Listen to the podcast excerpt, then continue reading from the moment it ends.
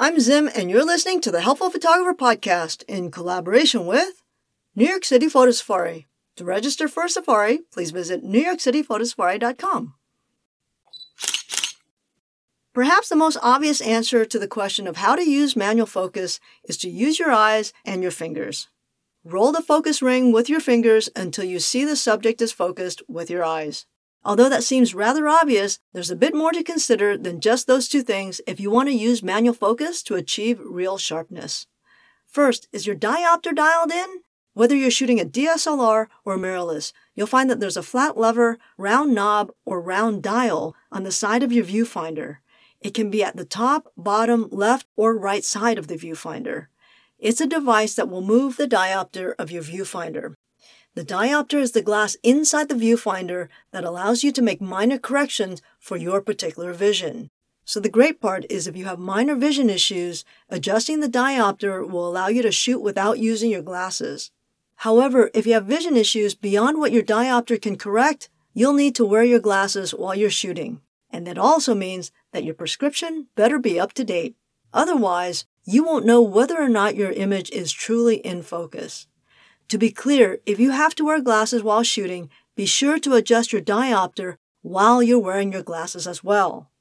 To adjust your diopter, move the lever or turn the knob until you see that the numbers showing inside the viewfinder is sharp. Again, I said the numbers, not the image itself. By numbers, I mean the display that shows your f-stop and shutter speed and other information inside the viewfinder. To make these numbers display, just press the shutter halfway down. Although not all cameras have diopters, pretty much every camera I've seen lately has a diopter. If you can't find yours, double check your manual. Sometimes it's not totally obvious. Once you've dialed in your diopter, make sure that your camera is set to manual focus. This can be a switch on the side of your lens or an actual item in your menu that you'll have to turn on. The only thing left to do at this point is to roll the focus ring until you see what you want is in focus. But wait, as you do this, there's a couple of other things you might want to keep in mind. When the camera detects that something, and by something I mean anything, is in focus, a dot will appear on either the bottom left or bottom right of your display.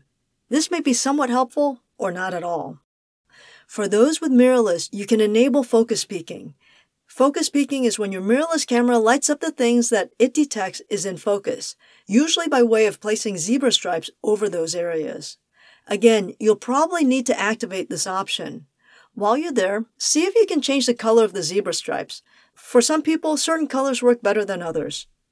Honestly, I find focus peaking to be really distracting, but again, to each their own. If you don't have focus peaking, you might find that some cameras place boxes over the areas that are in focus. This is often the case in DSLRs. Either way, note that if you see more than your main subject highlighted, it's because that there are multiple things sitting on the same plane as your subject. Remember, your camera is only capable of focusing on a single plane.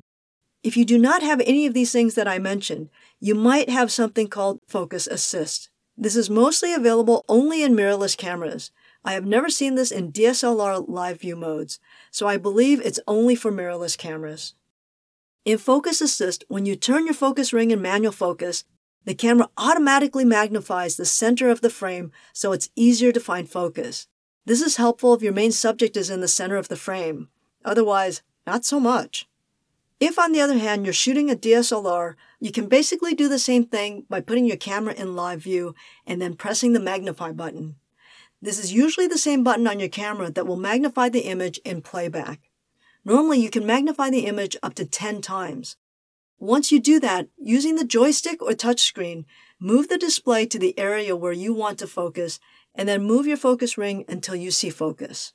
From there, just fire. You do not need to back out the magnification. The camera will simply do that for you. If you're using mirrorless, you may or may not be able to do this. I think that covers the various methods for manual focus. But if you find that you cannot get good focus in manual focus, most likely, it's because your diopter has not been dialed in for your particular vision or your prescription is bad. For those who don't wear glasses, I would definitely recommend an eye exam. I know it sounds crazy, but trust me, I've seen this too often. For those who are dialed in, perhaps your lens calibration is off. But honestly, in 25 years, I've actually never seen a lens that was off. I do know that it does happen, I just haven't seen it. Lens calibration is a whole nother animal, and I'll leave it to you to find the answers on Google for that. Lastly, a participant recently told me that what he used to do was he used to zoom in on the subject, find focus, and then zoom back out until he found his composition. Although this used to work like 30 years ago, it's no longer the case. Manufacturers no longer make zoom lenses capable of holding the same focus throughout the zoom. It's a long explanation, so I'll just leave it there. It is what it is. Just don't do it. Wow, I thought this was going to be a rather short episode, but I guess Lawrence wasn't off his rocker when he asked the question. So this episode came to you compliments of a listener. If you have a question of your own and you want an answer to it, send me an email at zim at nycphotosafari.com. I hope that was helpful. Until next time, keep on shooting.